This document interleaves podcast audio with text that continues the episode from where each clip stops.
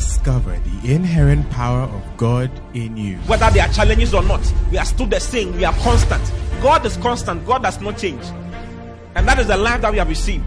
He says Jesus Christ is the same yesterday, today, and forever. That is the same life we have also received. We are also the same yesterday, today, and forever. What kind of life? We, we, we are the same because we have the same life with Christ. So when you think about God, think about you. Because everything He is, that is why He told Abraham, He said, I am your your exceeding great reward. God gave Himself as a reward to Abraham, and we are the seed of Abraham. Therefore, we have inherited God Himself. Listen to Pastor Oti Boateng as Christ is magnified in you. Hallelujah. May take your seats in the heavenly places where you belong. I want to welcome you to this impartation service. Wherever you are, whether here or out there, the power of God is hitting you already. Hallelujah. In a special way. Today is the final Friday night of 2018, right? We are even in Saturday, it's 1 a.m. already. So we have entered the following day already. Hallelujah. And I know the Spirit of God is here to impart you and stabilize you, establish you, and take you to the next level of your life. Hallelujah. Praise the Lord. Hallelujah. Are you glad to be here? Yeah. So it's it's not a teaching service, it's an impartation service. There are different kinds of services. We have prayer services. I don't understand why you would teach at a prayer service. Prayer service is prayer. So we are praying. Hallelujah. I remember we used to have some very wild prayer services where you come in and we are just praying. And pray. Prayer chain, right? You do three hours. After you are done with yours, you go, another group follows. Next year, we'll do some hours again. Hallelujah. Sometimes, because we would think it's a ritual, God will take it away for some time and bring it back once again. So God doesn't want us thinking in a ritual, you know, ritualistic way. So He'll take it away. We'll be fasting at the beginning of the year, isn't it? So during the fast, we'll be having 24 hour unbroken chain of prayer. Do you like such things or you don't like such things? Yes. We, we've done it so many years. You, you'll be surprised. It is one of the things that has contributed to our quick growth. Yes, don't ignore it at all. It's very powerful. You see, so we pray from um, 6 a.m. on Friday morning, isn't it? And it ends at 6 a.m. on Saturday morning. Yes, so throughout the night, different groups, different companies will come in. I think we're doing it according to, uh, was it companies? So your company will come. You come, no announce. Everybody knows the prayer topic already, so you just come. Legros katafali shonona adale flagash kadai. Lado skila radede shono blada adabai. Rego sula lagrada. You speak in tongues with comments with full stops, exclamation marks, and, and question marks. You speak in tongues, say Mada Julie. Shula glass kenayado. Vela asutini glankish kanaya. I just pray. It's a prayer meeting. It's not a teaching meeting. Then we have teaching meetings where you teach the word of God. We don't commit a lot of time to prayer. We pray for five minutes and we start teaching. Yes, we teach. Teach. And that's a very important meeting as well. Then there are worship meetings where we're just worshiping the Lord. Worshiping the Lord. Praising the Lord. You know, being grateful to Him. Then there are believers meetings. So normally when we have when we have question and answers, it's a believers it's for believers. You see, for believers to say something, to contribute, bring a question for the question to be answered, for further explanations in the scriptures. And uh, what we are going to have today is an impartation meeting, a meeting that is established because it was organized in the, in the New Testament. And I'll show it to you in the scriptures. It was organized. They had to organize it for people to be imparted, to be established. Hallelujah. So get ready for some impartations of some spiritual gifts For the next level of your life. So I'm just saying one or two things to help your mind. Do you get it? Uh-huh. Or else we'll be laying full hands on empty heads. Uh-huh. It's important your head has something. You know the scriptures, you know the word of God concerning what is happening, so that you are not remiss concerning what is going on. You can understand what is going on and you would know what to expect. Okay? You know your responsibility, your part in, in what we are going to do. Hallelujah. The, the main means by which we are going to do the impartation is laying on of hands. Okay? Laying on of hands. See laying on of hands. Because it's scripture. It's, it's scripture that we lay hands for impartation. Okay? Lay hands for impartation. There's the doctrine of laying on of hands in the Bible. If you read in Hebrews chapter, chapter 6 from verse 1, let's look at Hebrews chapter 6 from verse 1. He says, let's read it together. One and two. One to go.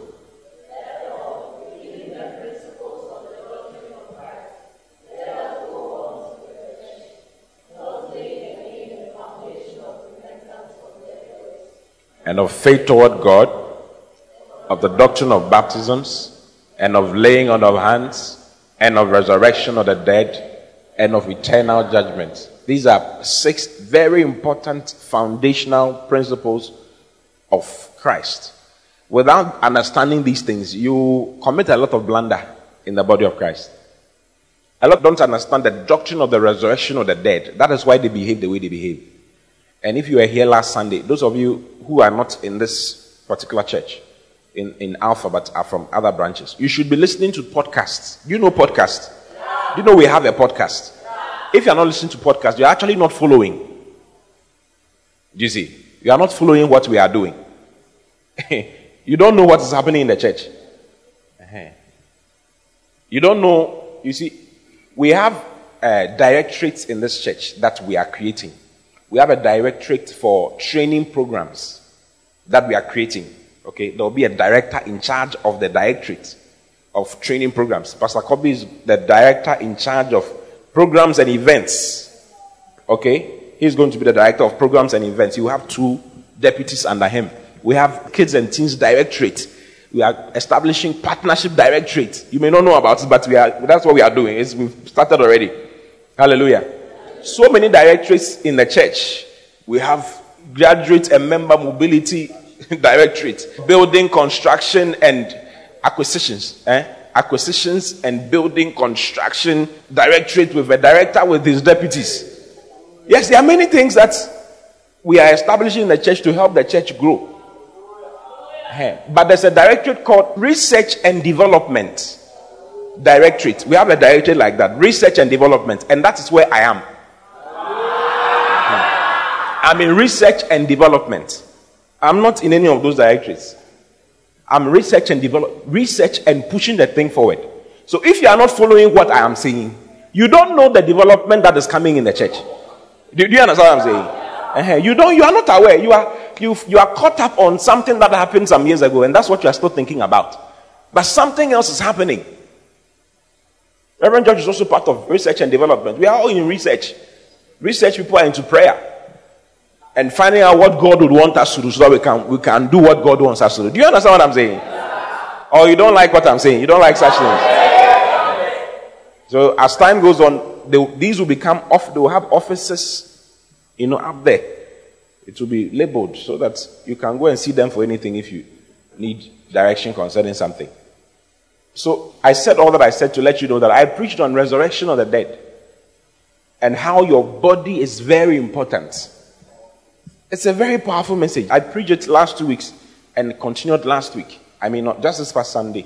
So you may be here and you don't know what I'm talking about. It's a foundational doctrine that is needed and required for your life. Without that, you will commit a lot of blunders. You will be into fornication because you don't understand resurrection of the dead. Yes, you don't understand. You don't understand eternal judgment. I even spoke about eternal judgment as well. Different kinds of judgment. Yeah. And the judgment that is for you and I, and how we stand before God and give account of ourselves. What are you going to say when you stand before God? Hallelujah. Hallelujah. So these are doctrines, they are teachings in the scriptures. Okay? Teachings that are needed. If you don't understand that, you will not be able to understand what Christ is all about. You will say you are in Christ, but you are you are you don't really understand what you are in. You don't really understand what you're in. Okay? You must listen to the word of God you've preached. Yeah. So that you can have understanding. Without that, you can't have understanding. You wouldn't know what is being said. Okay? So, part of the sixfold foundational doctrines of Christ is the doctrine of laying on of hands. Is a doctrine. Is a teaching. Doctrine means teaching. Meaning that every child of God must understand this particular thing. Is the foundation. If you don't, if you don't know A, B, C, D, you will not be able to write any sentence. Is it true? You need A, B, C, D to be able to get S O so, G O go, L O lo, M O mo, N O no, Q O ko. Something. Is it not true? Just imagine if they taught you that M O is low, and S O is go, and G O is so, and you are trying to construct a sentence. You make a very huge mistake. Yeah. Just imagine if you went to school and they told you that 1 plus 1 is equal to 4. And 2 plus 2 is equal to 8. And 3 plus 3 is equal to 9. Will you be able to calculate anything in your life? You got the foundation wrong, so you can't build anything. That's how important these things are. So if you realize that you are bereft of what we are saying, like doctrine of baptism, you don't know what it's about. Resurrection of the dead, you don't know what it's about. Repentance from dead work, faith towards God, you, you don't have any idea. And it's not that we have not taught these things, we have taught them, we have archives. so, laying on of hands is one of the foundational doctrines. It means that it's very important. It's like Geogo. It's like SOSO. It's like 1 plus 1. If you don't get that, you can't do differentiation. dy dx x squared plus eh, s cubed sx to the power 3 plus x to the power 2 plus 2x. You will not be able to understand what is going on. You will think they are speaking gibberish, but it is a very powerful tool for calculating things. You do know differentiation and integration. Integral of, you don't know those things. How about mensuration? Mensuration. Do you know mensuration? Not menstruation, mensuration. Hallelujah. So it's a very, very, very, very important aspect of Christ, laying on of hands. Okay? And we lay hands for various reasons. The first thing is for ordination, for ordination purposes. Acts chapter 13 from verse 1. Acts chapter 13 from verse 1. Now there was there were certain there were in a church that was at Antioch certain prophets and teachers as Barnabas and Simeon that was called Niger and Lucius of Cyrene and Manaen, which had been brought up with Herod the Tetrarch and Saul. And as they ministered to the Lord and fasted, the Holy Ghost said, they were just ministering to the Lord and they were fasting. They didn't have any plans. As they were doing that, the Holy Ghost said, Separate unto me Barnabas and Saul for the work unto I have called them. And when they had fasted and prayed and laid their hands on them, they sent them away. Have you seen it? When they had fasted and prayed, they laid hands on them and they sent them away. They ordained them for the work of the ministry that the Holy Spirit had already prompted them concerning. So when they heard that the Holy Spirit speaks to them, they didn't say, Oh, God has spoken, it's okay, you can go. No, they laid hands on them. So before anybody can do anything in the in the house of God and do anything in the in the kingdom of God, he must be he must have hands laid on him. It's, it's called the principle of the body of Christ. Hands must be laid on you to eject you into the thing that God wants you to do, or start you out on the thing that God wants you to do. Okay? It's for ordination purposes. And as hands are laid on you like that, you are brought into the office that God wants you to be in. He brings you, and the office has a place, a seat where you occupy. It's called a room. You occupy a place in that in that room. Okay, you are given a desk in that room with secretaries and workers in that room. Not human workers. I'm talking about angels that will go with you. Special angels that will do the work of the ministry with you. okay? Praise the Lord. And they will help to do what God wants. Because you see, ministry is such that it can't be done. How many times do you think pastors pray? Well, how much do you pray throughout the day? No, not at all. Do you have times where you are thinking about other things? Plenty. Yeah. You can't do everything on your own. So we work with the, we work with the Holy Spirit and His angels with respect to what we are doing. Okay? Ah, so whilst we are sleeping, the Holy Spirit and His angels are working on the people. You are going to Accra, you've not prayed in the bus. There's an accident coming for you. I may not see it. But the Holy Spirit and the angels that we work with know what is going to happen and they will go ahead of you to set things in place for you. Have you seen a president moving before? If the American president wants to come to this country, do you know what will happen? They will send CIA, FBI ahead of time to come and prepare and check the system and see the possible places where people can bomb the president and secure all those places before the president comes. Why? Because he occupies a certain office. All those things go with the office. Before Trump became president, if he's coming to Ghana, we don't care about him. Do you care about him?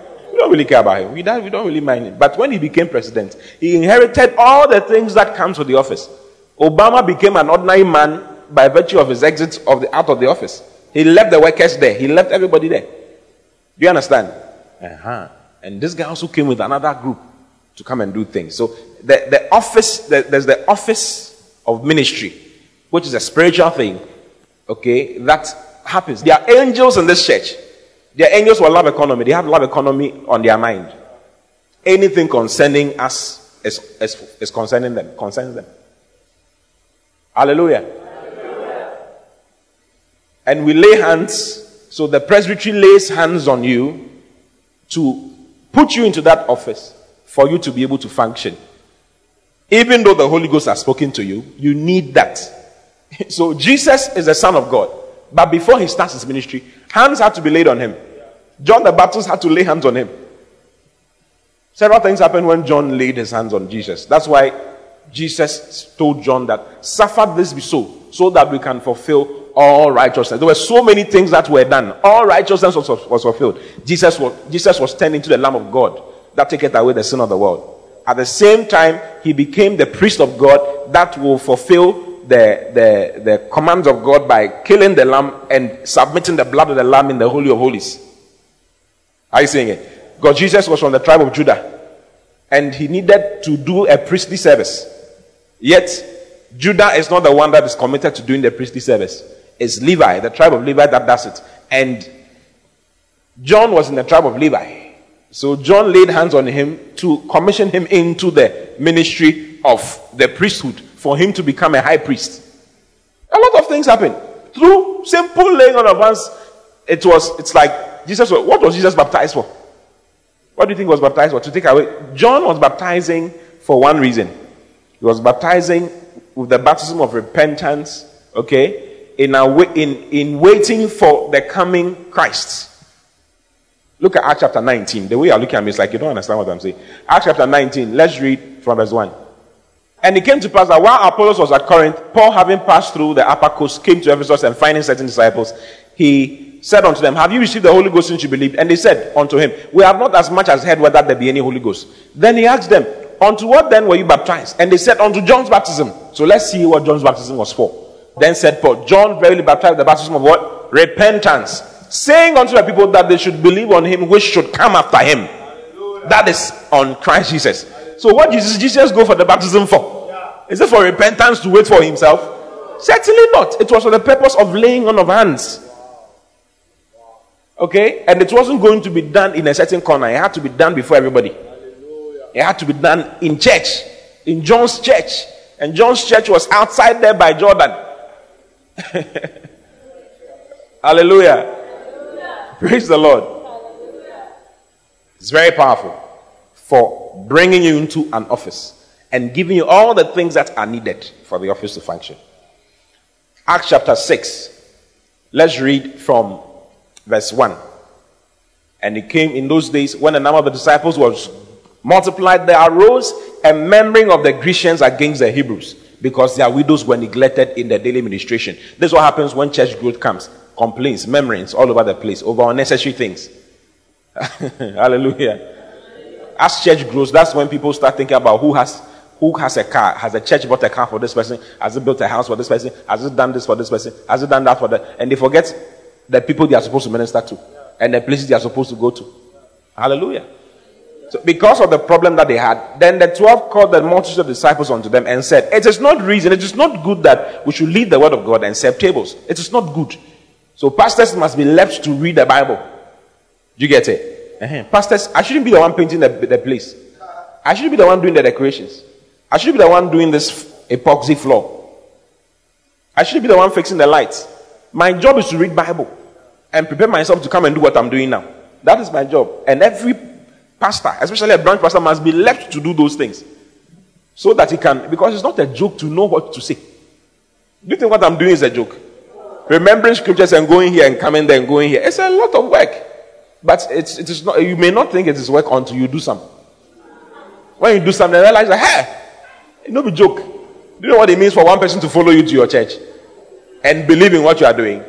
I remember when the church started and we said that our name is Christ Word Incorporated. When you go to preach and you say, this actually, what is the name of your church? You say Christ Word Incorporated. They say, ah, Christ what? Christ? Christo Wiase. Nobody knows the church, the church's name. And it is difficult for anybody to believe in you and hence follow you. We have branch pastors who are suffering along that line. Because what you mentioned, love economy. Love what? Econo, and then all of a sudden, a conversation starts. God intentionally gave us that name so that you can pick conversation anywhere you go. When you mention your church's name, okay, so what does it mean? You get an opportunity to preach the gospel. Hallelujah. Yes. Wherefore, brethren, look ye out among you seven men of honest report, full of the Holy Ghost and wisdom, whom we appoint over this business. So these people are going to help the apostles to do something in the church. And before they did that, he says, But we'll give ourselves control to prayer and to the ministry of the word. And they chose men. And the same place the multitude, and they chose Stephen, a man full of faith and of the Holy Ghost, and Philip and Nicanor and Timon and Parmenas and Nicholas and a proselyte of Antioch, whom they set before the apostles. They set them before the apostles. And when they had prayed, they laid their hands on them. When they had prayed, they laid their hands on them. When they had prayed, they laid their hands on. For what purpose? To bring them to be able to do the work. It was seven tables. Oh. It was like it was nothing. Was it something? It wasn't it wasn't anything. Except what does seven tables mean? Dining hall prefect you. Do you know you need laying on of hands? You don't need laying on of hands. But they were wiser than that. They knew what it meant. They knew what it could do. So they laid their hands on them. They prayed. Look at it says, and when they had prayed, they laid their hands on them. So the prayer is different from the laying on of hands. Okay? Hallelujah. Do you understand? When they had prayed, they laid hands on them. Why? So that they can be able to do the work. So that they can occupy a certain office. The office of a deacon, a helper, to be able to be a proper help. This is the art of taking the spirit that is upon them to be upon the, the, the newcomers, the people who are coming to help.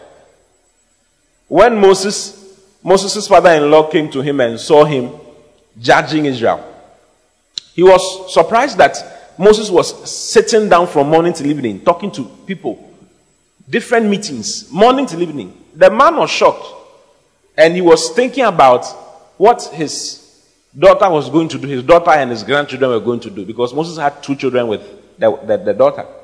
So he advised him that, my, my son, in order for you to have a very nice life, just appoint others to do what you are doing.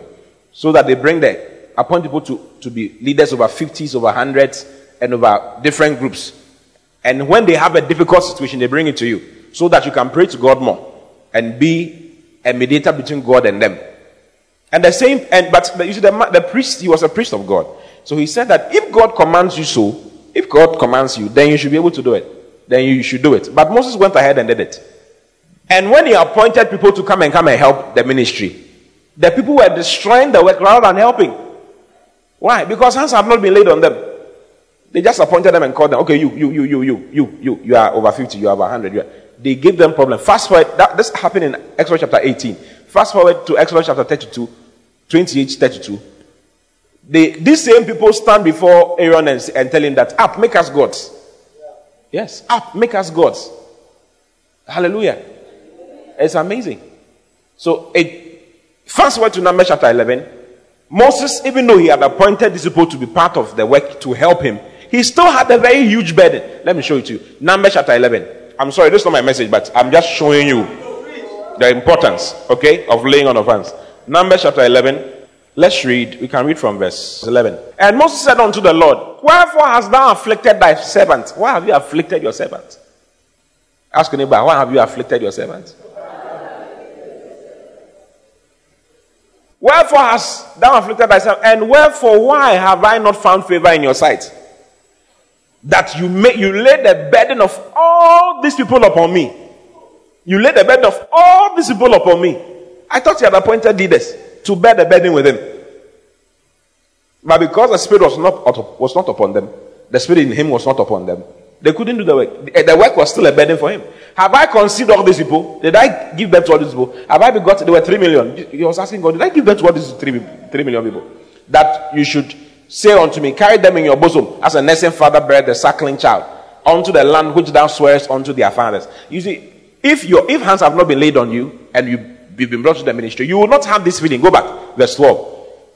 It says, Carry them in thy bosom as a nursing father buried the suckling child. You will not have that.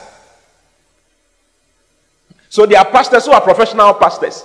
They don't care about them. You don't care about anybody. Do you understand what I'm saying? Like they don't think about the church in their bed when they are sleeping. They are thinking about other things. It's a job that they go to and close and come home. No. If you are really called of God and hands have been laid on you, it will be a constant burden.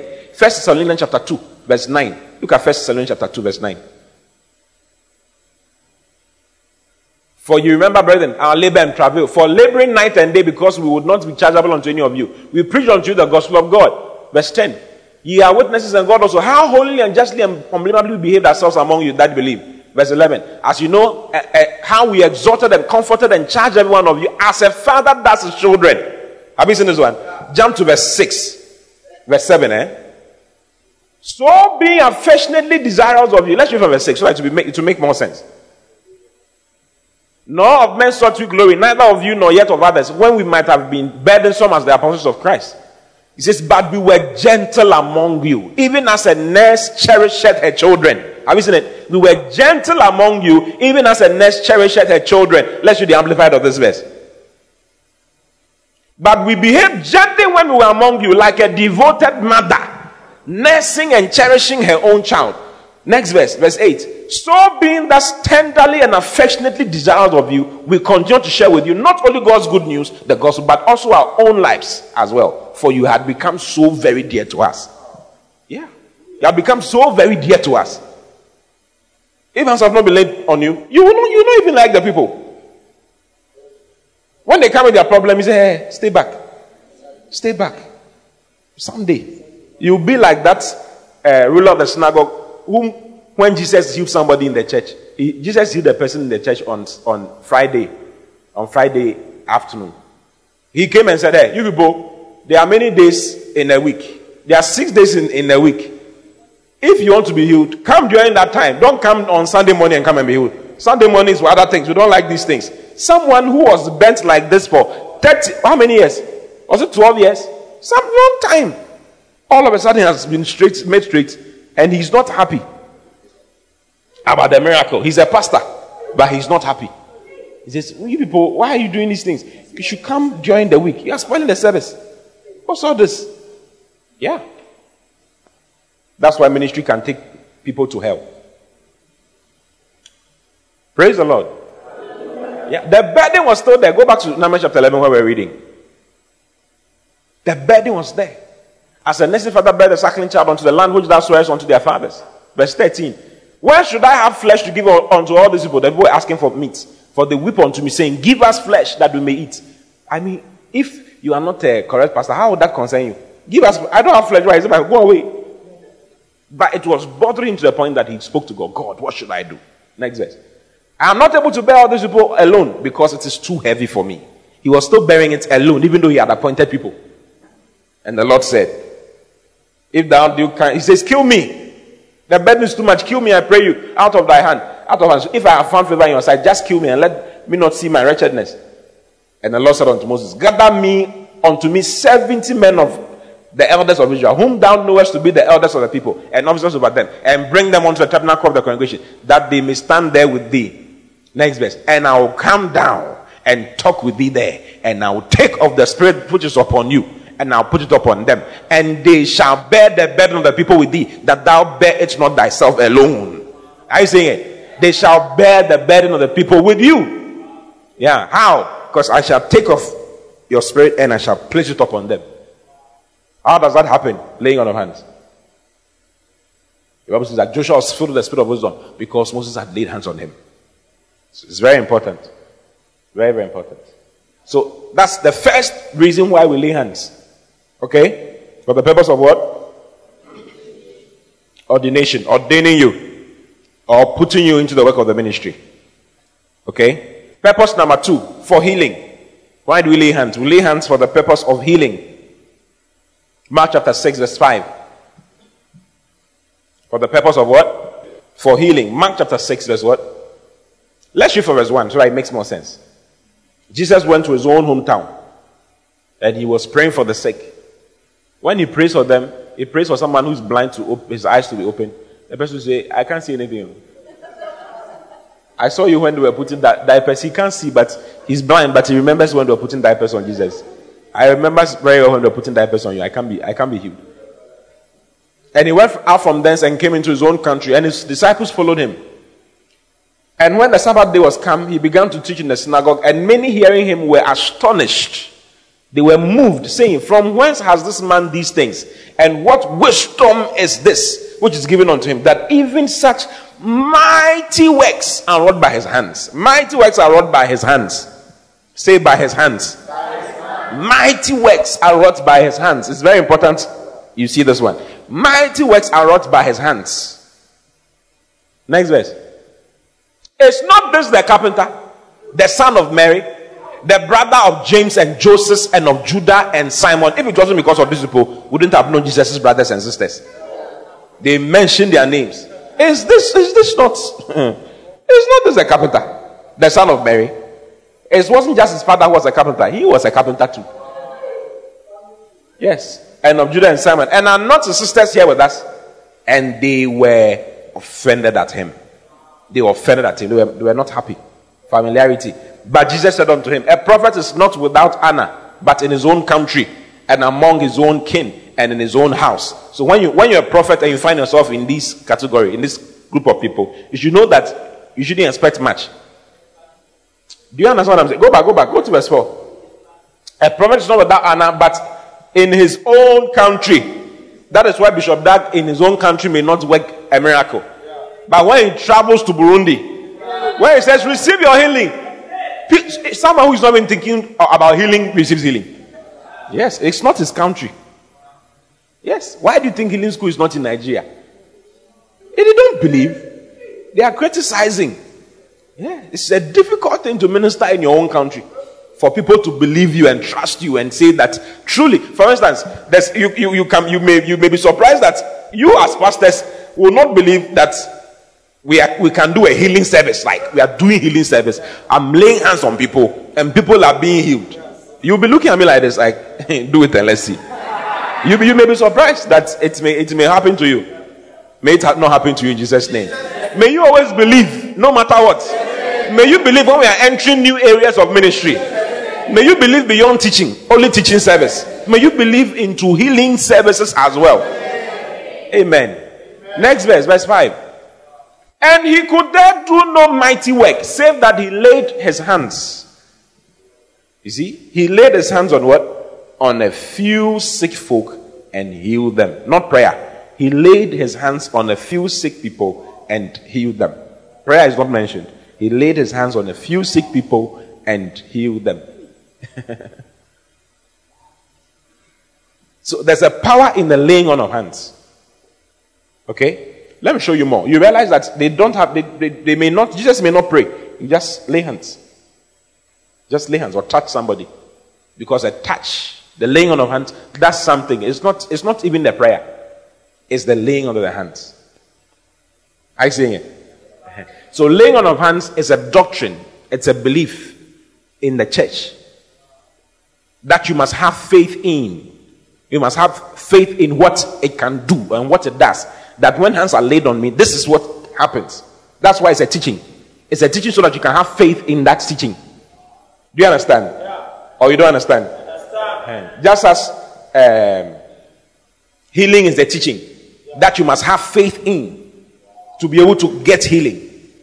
Okay? Or righteousness is a teaching that you must have faith in in order to be able to walk in righteousness. When you are talking about righteousness, we are not talking about prayer, we are talking about righteousness. You must have faith and you must believe in it that God has made you righteous and be able to walk in that righteousness. Do you get it?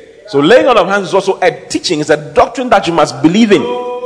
So that when hands are laid on you, you have faith in what is being done.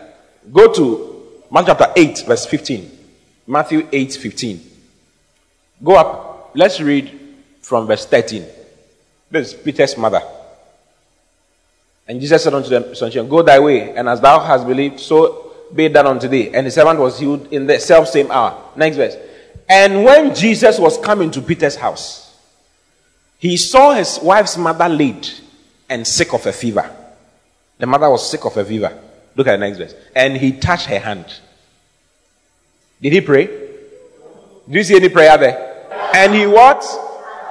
He touched her hand. He just touched her hand. And she arose. The touch is what caused her to rise. And he touched her hand and she arose and ministered unto them. Are you seeing it? So the touch, there's something in the touch. Say there's something in the touch. We don't have to say anything, but a touch can change something. A touch can push you into something. A touch can make you receive something. A scripture, I'm, I'm just showing it to you. So believe in, have faith in the touch. That the touch can do something. When they touch me, let me show you. More scriptures. Mark, same book, same chapter. Let's read from verse 22. Mark 8 22. And Jesus, Jesus, and Jesus cometh to Bethsaida, and they bring a blind man unto him. Look at this. They brought a blind man to Jesus. A blind man to Jesus. Read the rest. One to go.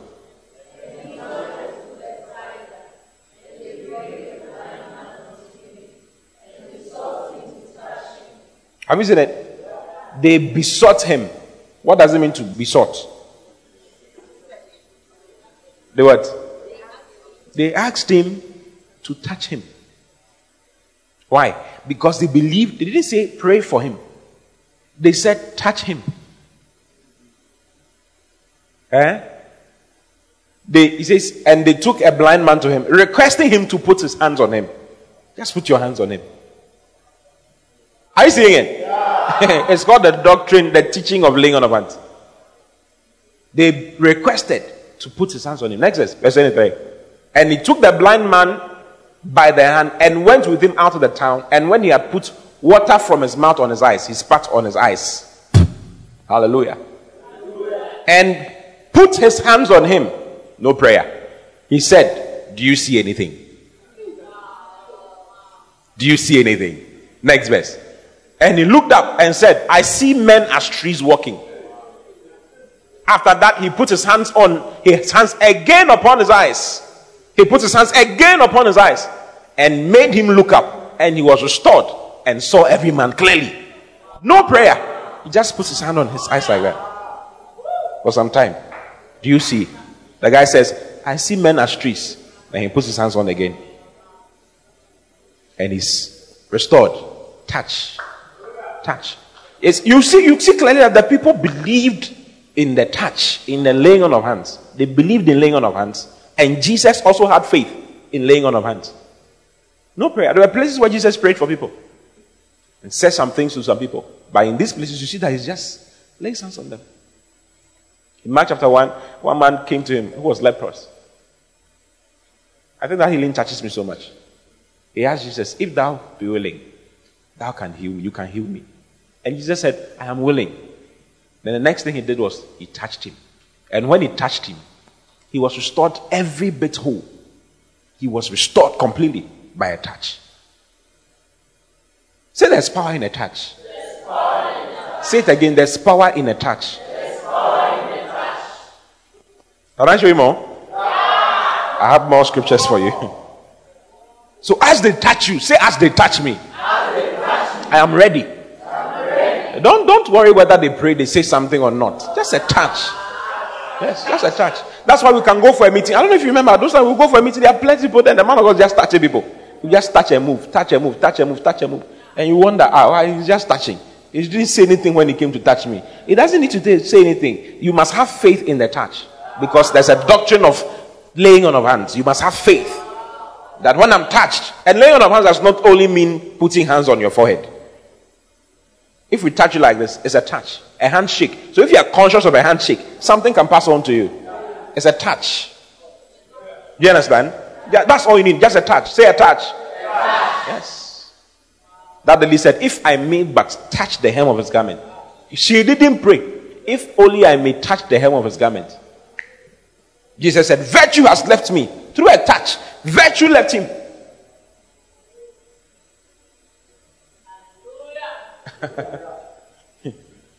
Virtue left him.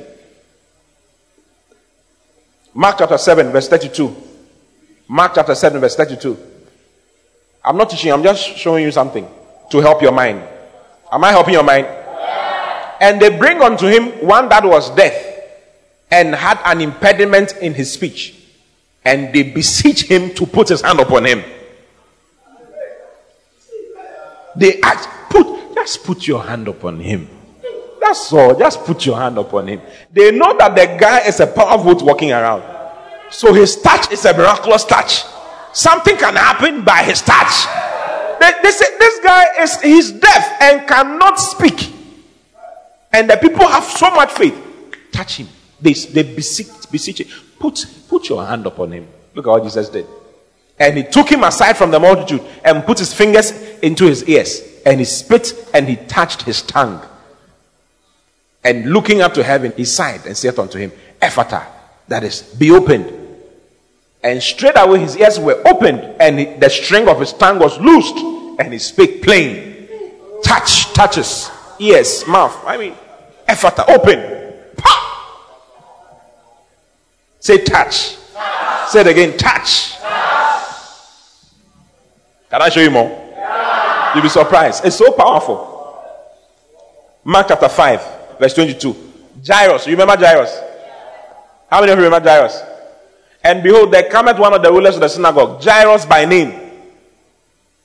Jairus knew about the touch. And when he saw him, he fell at his feet and besought him greatly. He besought Jesus greatly, saying, My little daughter lied at the point of death. I pray you, come and come and Come and lay thy hands on her and that she may be healed and she shall live. Jairus had faith that when Jesus comes and lays his hands on the daughter, something will happen. You remember that before Jesus got there, she had died. They were having a funeral. Jesus sacked all of them. Look at verse 41. Same book, same chapter, verse 41. And he took, look at, when Jesus got there, Go up. Go to verse 40. And they laughed him to scorn. But when he had put them all out, he taketh the father and the mother of the damsel and them that were with him and entered in with that where the damsel was lying. So they went into the place where she had died. And he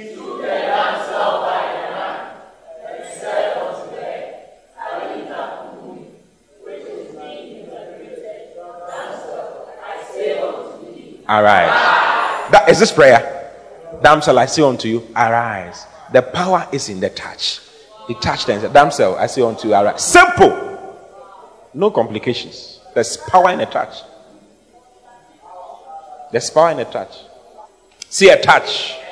Say it again, a touch. touch. Acts chapter 28, verse 8 and verse 9. Paul was stuck on an island, and the ruler of the island was sick. So look at what they did. And it came to pass that the father of Publius lay sick. Let go up. Go to let's go to verse uh, six so that we can understand him more. Okay? Who is Publius? Howbeit they looked when he should have swollen. You remember the bite of the serpent? Uh-huh. He was not dying. When they realized that he was not dying, they said that they changed their minds that he was a god. Isn't it? Can you read it to me?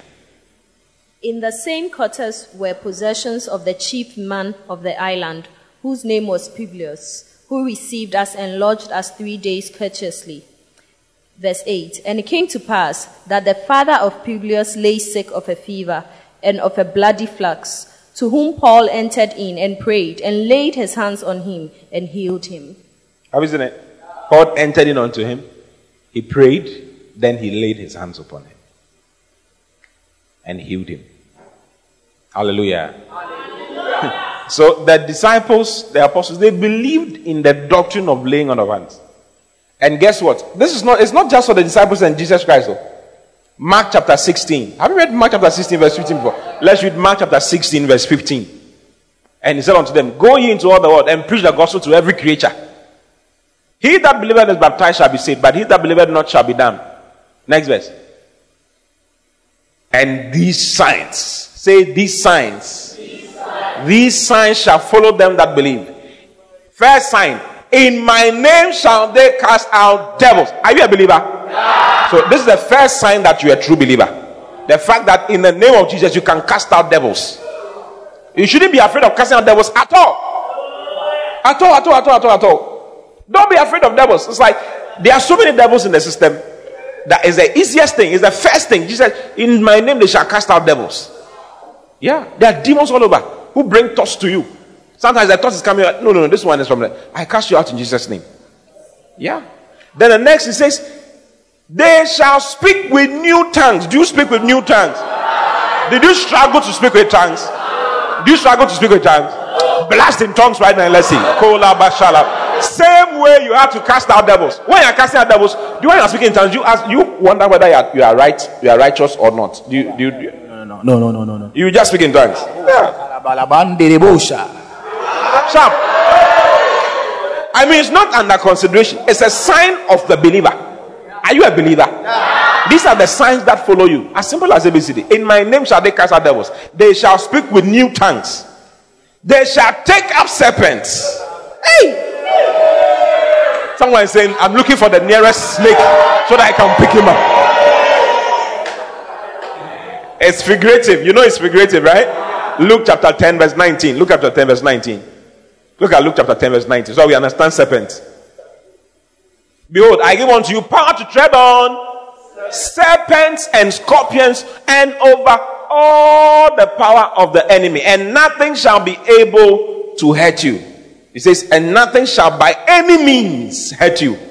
Are you saying it? Nothing shall by any means hurt you. What is the power? The power? He says, I give you power to tread on serpents and scorpions. He says, and over all the power of the enemy. Because serpents and scorpions are actually devils, demons. He's talking about devils and demons. You understand? Uh, they shall take up serpents. You will tell them what to do and they obey you. They know they are under authority, so they know. They will follow you. They will follow what you say. If you say out, they will not say, Menko. They shall lay hands on the sick and they shall recover. Did he say they shall lay hands on the sick and pray? They shall lay hands on the sick and they shall recover. So when you lay hands on the sick in faith, they shall recover.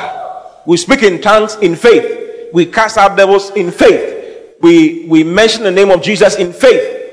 You understand? Yeah. so the most important thing is that you are a believer, and a believer can know the fact that you have faith. Okay? They shall lay hands on the sick why? Because there's something in our touch. It's not only Jesus. Jesus has imparted that to us. There's something in our touch. We don't need to pray. You lay hands on the sick and they recover. Hallelujah. Hallelujah. So that's the second reason why we lay hands. And it's for all of us, it's for everybody. The next point, number three, is for special miracles. For special miracles. Acts chapter 5, verse 12 for special laying on of hands is for special miracles. Say special miracles. Special miracles.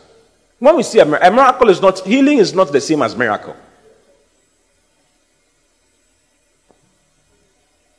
Multiplication of bread is a miracle. Isn't it? Is it related to healing? It's not related to healing. Walking on water, it's a miracle. It's a. What? It's not possible. A miracle is the intrusion of the divine into the physical to change something in the physical. Okay? It's an intrusion from God into the physical to change something that is physical. To change, to suspend time, to suspend matter, you know, those things. It's a miracle. It's like, hey, what is this? I see what I'm talking about. So miracles are not necessarily healings. There's healing and then there's miracle. So laying on of hands is for healing, specific. And it's also for miracles, special miracles and signs. Say special miracles and signs. Read this one to me. One to go. And by what? By what? By what? And by the hands of the apostles. By the hands. Not by the mouth of the apostles. By the hands of the apostles were many signs and wonders wrought among the people. And they were all with one accord in Solomon's court. By the hands. Say by the hands. By the hands. Say it again. By the hands by the hands of the apostles were many signs, many signs and wonders wrought among the people. Many signs. Many signs. Many signs. Go to Acts chapter 19, verse 11. Am I helping you? Yeah. Many signs. Ah. When you touch your business, a sign should happen. Yeah, it's not normal for the thing to be working, but to start working because you have touched it. You must believe it that as I touch this thing, miracles. Yeah, your shop may be at the corner, but that's the shop that we most visited because you are there. Why? You are touching that shop. You have touched that shop. Something out of you has oozed into the thing. It's a doctrine. It's called the doctrine of laying on of hands. Read it to me. One to go.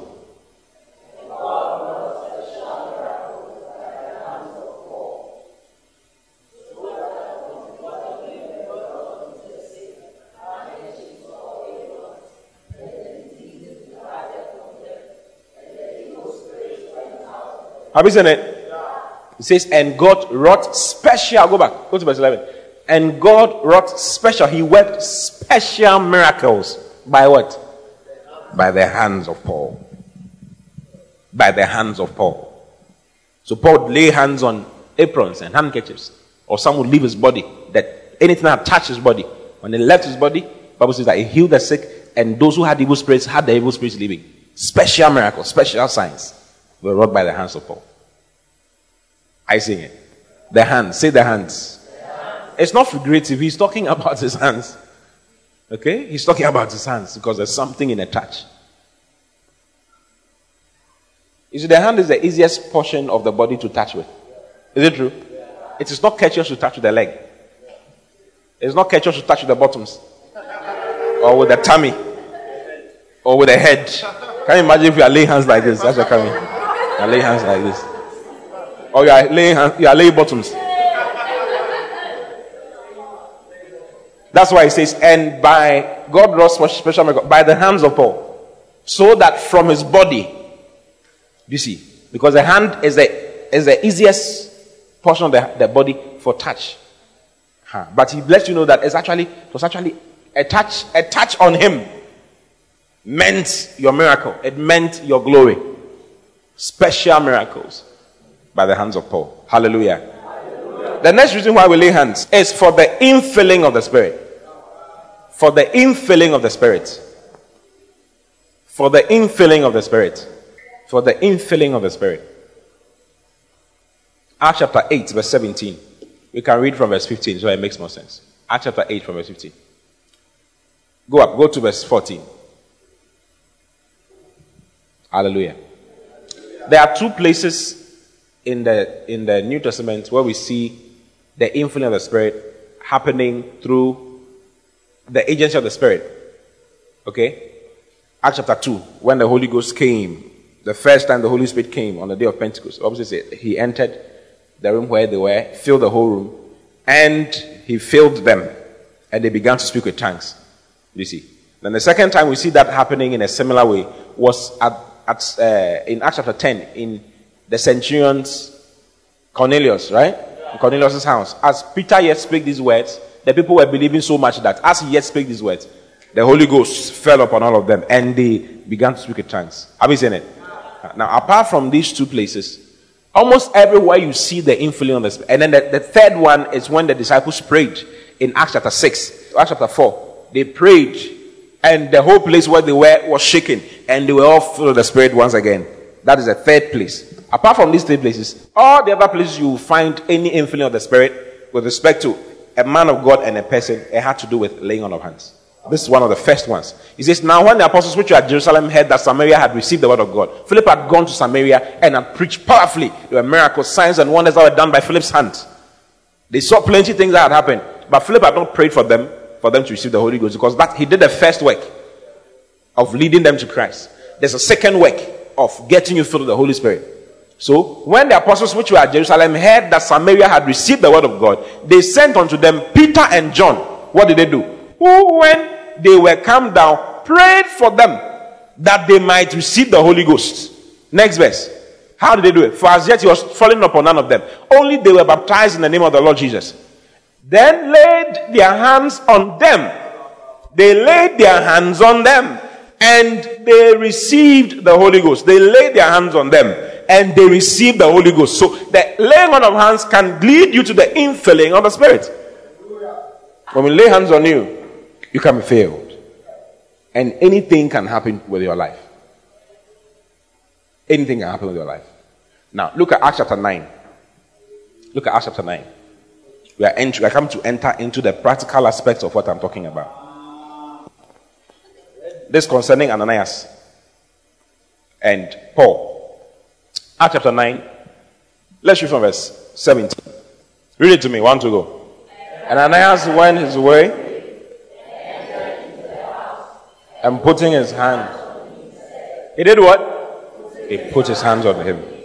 And he said, Brother Saul, the Lord, even Jesus, that appeared unto thee in the way as thou camest, has sent me, that thou might receive thy sight and be filled be filled. So two things happened at the same time. He was healed and he received the infilling of the Spirit. So laying on of hands does not, it doesn't only mean that one thing will happen. Anything can happen. Anything can happen. You can be filled with the Spirit, you can receive your healing, and you can have plenty things happening to you. Plenty things can happen to you in an instant. Hallelujah. Don't you like this doctrine of laying on of hands? Like it's it's a power from God. Yeah, some people despise it. Some people don't teach it. They don't do it. Some people also do it. They, they make it uh, a routine, a ritual. You get it? Uh-huh. But God doesn't want it to be like that. Okay? You must be in the middle. You must be balanced to the Word of God. What does the Word of God say about it? He laid his hands on him and he received the sight and he was filled with the Holy Ghost. That's what happened. Are you seeing it?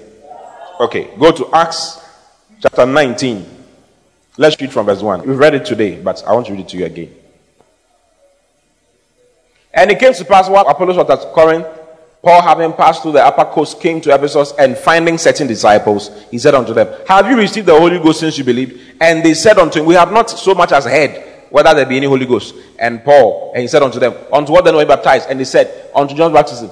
And Paul said unto them, John verily baptized with, baptism, with the baptism of repentance, saying unto the people that they should re- believe on him which should come after him. That is on Christ Jesus. Verse 5. And when they heard this, they were baptized in the name of the Lord Jesus. Verse 6. And when Paul had laid his hand upon them, when he laid his hands upon them, we don't have to say anything. What did he? just laid his hands upon them. When he laid his hands upon them, the Holy Ghost came on them and they speak with tongues and prophesy. So today you speak with tongues and you prophesy. Special prophecies will come out of your spirit like that. Wherever you are, as hands are laid on you, there must be a touch. That is why your pastors over there will be touching you because they are full of the Holy Ghost to touch you. Hallelujah. The touch brought the presence of God. There was an impartation of the Spirit. There was an impartation of the Spirit for him for him to fill them. Okay? The infilling of the Spirit is too important for a Christian. Without the infilling of the Spirit, you will not be bold. Your boldness will have a problem. Without the influence of the Spirit, your touch will not mean anything. Your touch will be an empty touch. Why? Because you don't have boldness, you don't have faith, you don't believe that your touch can do something. Do you understand? So the infilling of the Spirit is what aids you to be empowered to do what God wants you to do.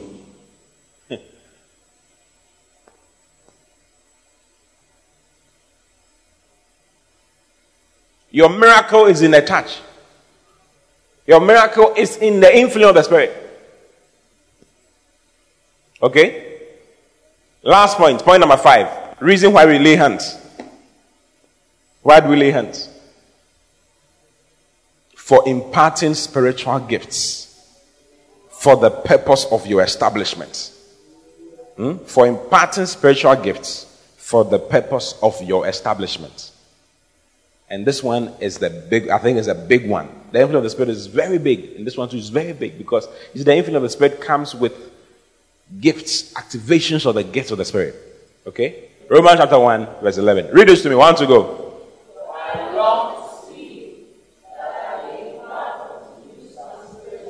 Why did Paul say, I long to see you? Because he needed to be there to touch. You understand? For I long to see you. I long to be with you so that I may impart unto you some spiritual gifts. To the end, the reason for this impartation of the spiritual gift, gift is that you may be established. The word established is sterizo. Let me show you what it means. Say sterizo. Yeah, sterizo. Romans chapter 1, verse 11. Sterizo. Sterizo means to make stable. To make you stable. So if you realize that your, your life is not stable, yeah, you can be a Christian, your life is not stable. Today you are spiritual, tomorrow you are in carnal, tomorrow you are, you are this, today you are like this, tomorrow you are like this. There's no, you've not had one week, one clear week of you and the Holy Ghost are just fellowshipping and not one clear week. It has not happened in your life for a very long time. You need, house has to be laid on you. You have to become stable. You are not stable. You are like Atinten Road. Do you know Atinten Road?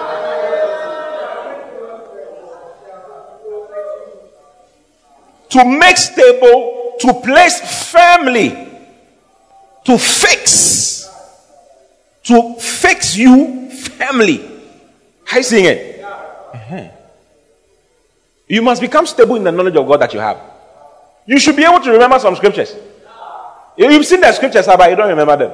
It is not stable in your mind. It is not fixed in your mind. It is not set on you. Laying on of hands can set it for you.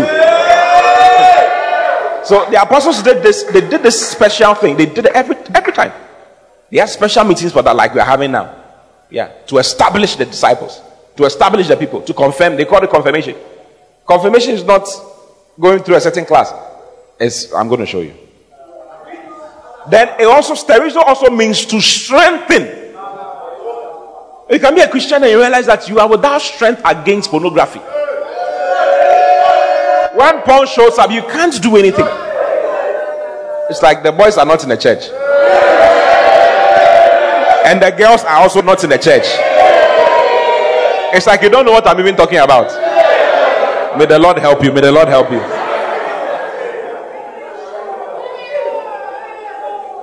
When the lady touches you, you are without strength.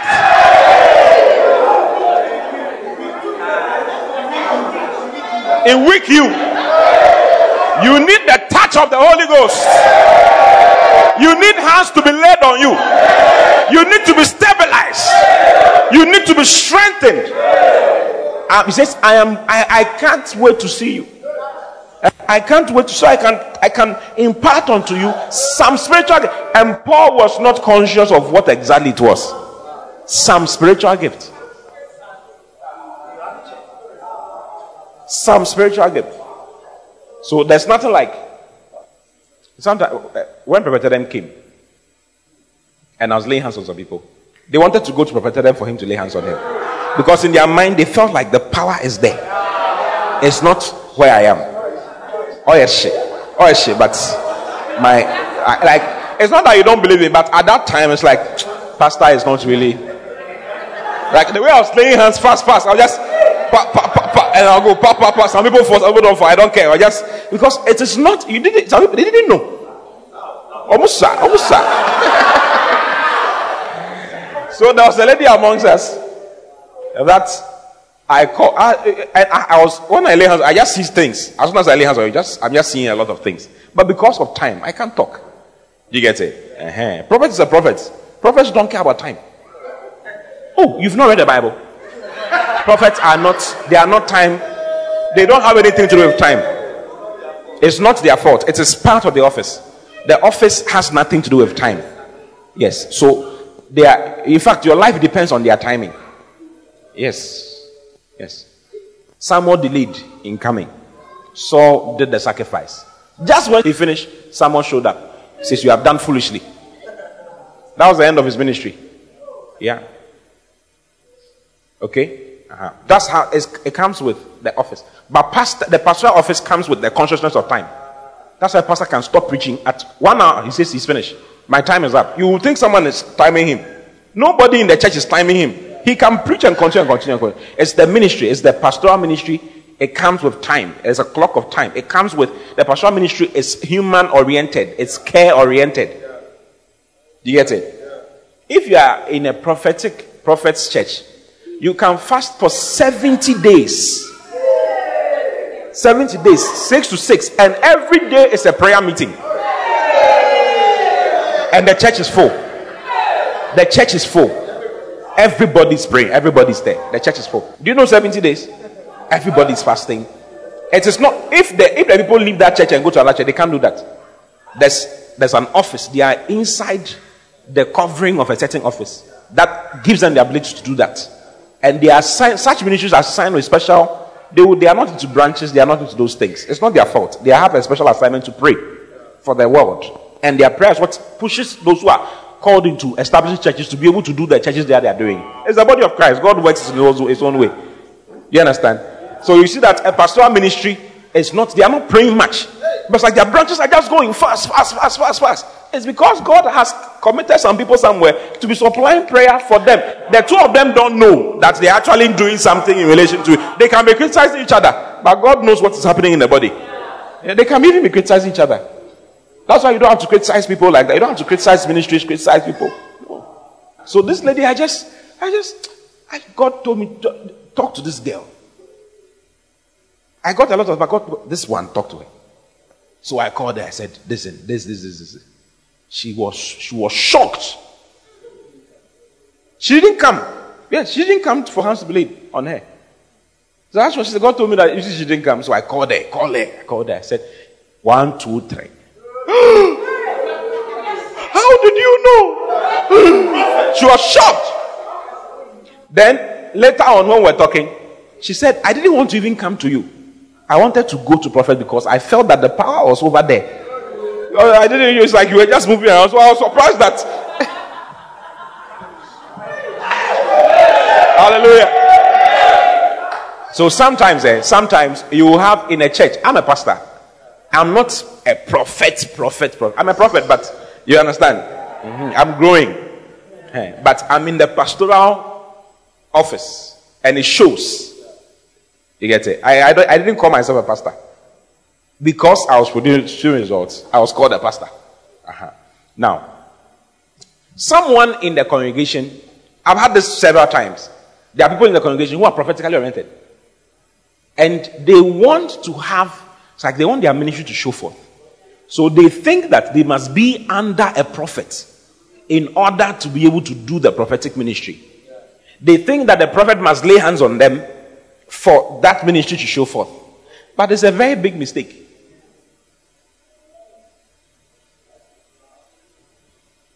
For I long to see you that I may impart unto you some spiritual. gift.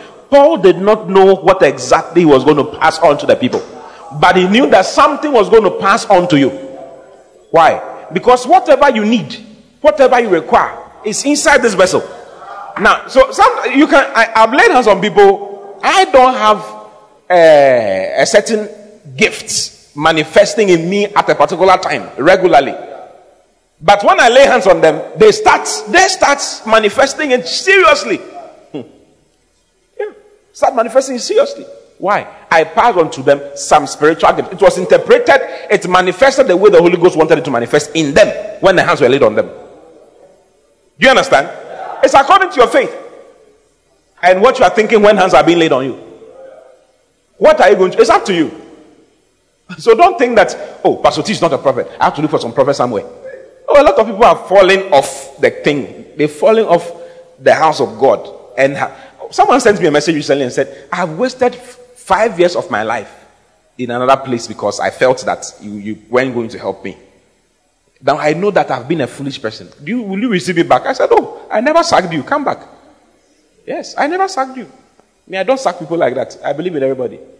We don't sack people. How many people have we sacked in the, in the church? Just from one or two people. I've sacked, but just from one or two people. I mean, just one or two. Those ones, we couldn't help them like that. We had to sack them. So there's something, don't say that this pastor, sometimes you, we are laying hands, and it's like this particular line, everybody's falling. When they go, they just fall. When they just fall. When they go, it's like, then everybody starts moving to that line. So that it's like the power is over here. You have made a mistake. Sir, you have made a mistake. You have made a mistake. Have you seen some people?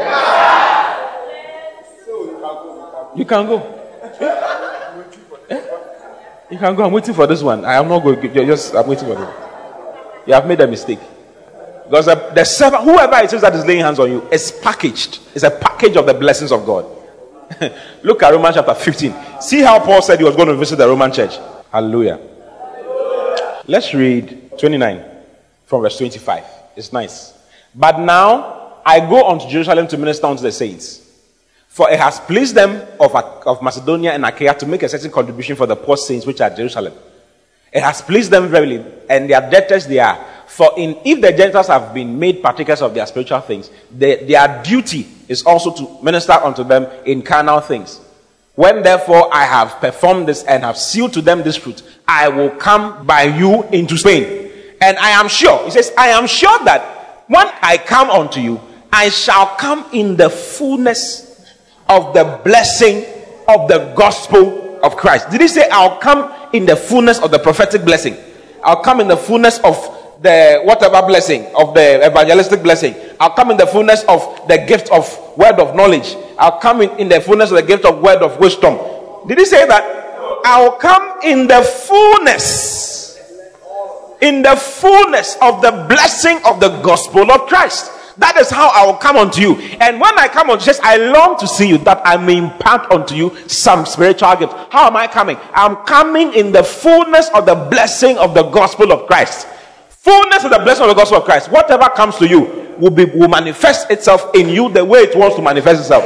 It's the Holy Ghost. So the impartation, says some spiritual gift. We pass out the Holy Ghost.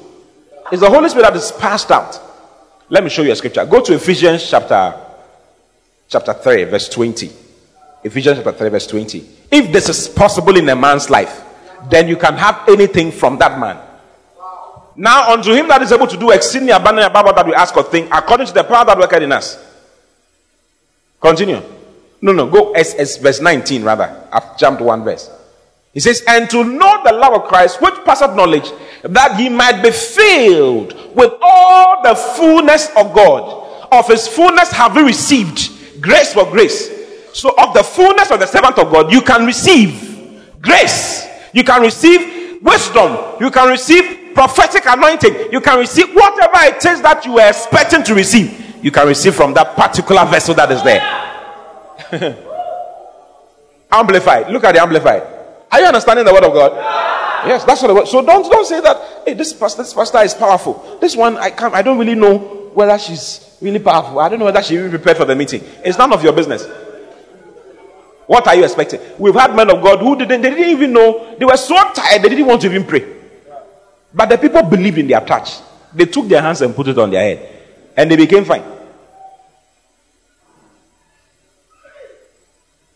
That you may really come to know practically through experience for yourselves the love of Christ, which far surpasses mere knowledge without experience, that you may be filled through your being unto all the fullness of God may have the richest measure of the divine presence and become a body wholly filled and flooded with God Himself. And this is what Paul said. Paul said, I'm coming to you in the fullness of the blessing of the gospel of Christ.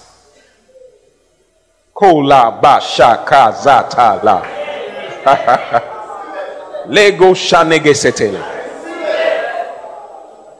That's how I'm coming.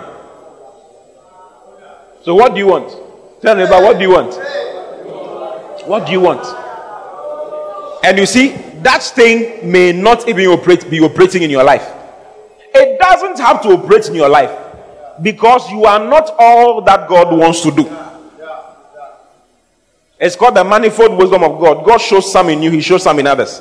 It's called the body of Christ. To one, He's given the, the word of wisdom. For the profit of all. Do you understand? To another is given this, to another is given this, for the profit of all. So, depending on what is required and needed for you at that time, what we are going to be doing is that we are going to be activating spiritual abilities in you. We are going to awaken spiritual abilities in you. That's what the laying on of hands is going to do for you. Do you have any expectation in your heart or you don't have any expectation in your heart? You must have expectation. Look at Deuteronomy chapter 34. Verse 9. And Joshua the son of Nun was full of the spirit of wisdom. He was full of the spirit of wisdom. Why? For Moses had laid his hands upon him. He was full of the spirit of wisdom. He was full of the spirit of wisdom. Why? For Moses had laid his hands upon him. For Moses had laid his hands upon him. Moses had laid his hands upon him. He was full of the spirit of wisdom. Do you see any place where they say Moses had the spirit of wisdom working in him? You don't see it happening anywhere. It, it, was, it was showing forth in his ministry, but you don't see it being categorically mentioned. You will never see it anywhere. But when he laid hands on, on Joshua, the Bible says he was full of the spirit of wisdom. Hey! Today you are going to be filled with some spiritual gifts. An activation of a gift that has been dormant in you Look at second second Timothy chapter 1, verse 6. Second Timothy chapter 1, verse 6. Paul is talking to Timothy. He says, Wherefore I put you in remembrance that thou stir up the gift of God. He wasn't specific. He didn't say whether it was the Holy Ghost or whatever. He says, Thou stir up the gift of God, which is in thee by the putting on of my hands. By the putting on of my hands. I put my hands on you and something happened. You receive the gift of God. Sometimes you say it's the Holy Ghost, but Charlie, it's generic. It's really generic.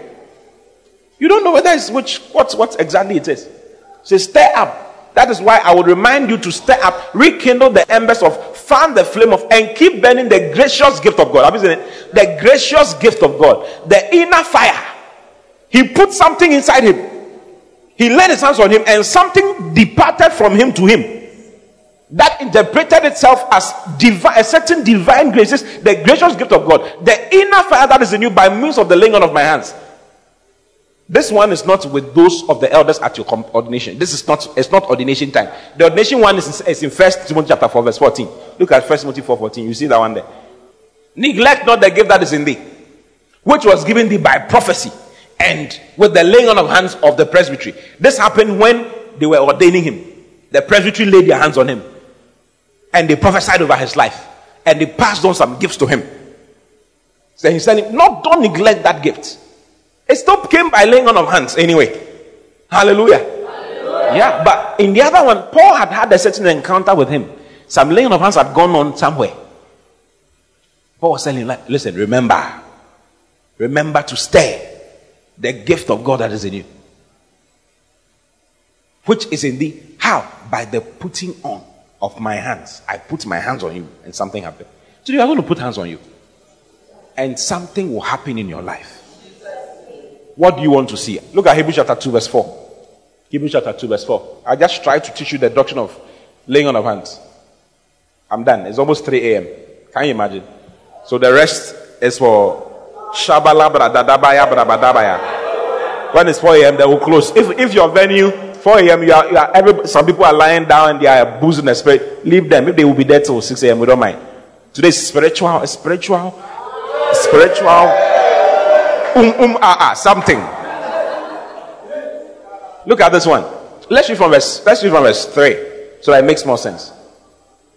How shall we escape if we neglect so great salvation, which at the first began to be spoken by the Lord Himself, and was confirmed unto us by them that heard Him? Verse 4. God also bearing them witness. God bore them witness. With what? Both with signs and wonders, and with diverse miracles and gifts of the Holy Ghost according to his own will. Gifts of the Holy Ghost. Guess what? The word gifts here is not charisma. The word gifts here is merismos. The Greek word is merismos, and it means distributions. It means partitionings. Okay? Distribution. So what he's saying is that, and distributions of the Holy Ghost according to the will of the Holy Ghost. I see what I'm talking about. I don't know if another version will say it. But if, am I am I lying? Is it not merismos? It's merismos, a division, a partition, a distribution of various kinds of separation, so far as to cleave asunder or separate. Dividing. Hmm? To part, to divide, to give something over. Hallelujah. How were they doing it? Through laying on of hands. How was the gifts of the Holy Ghost, the divisions of the Holy Ghost being done? Through laying on of hands.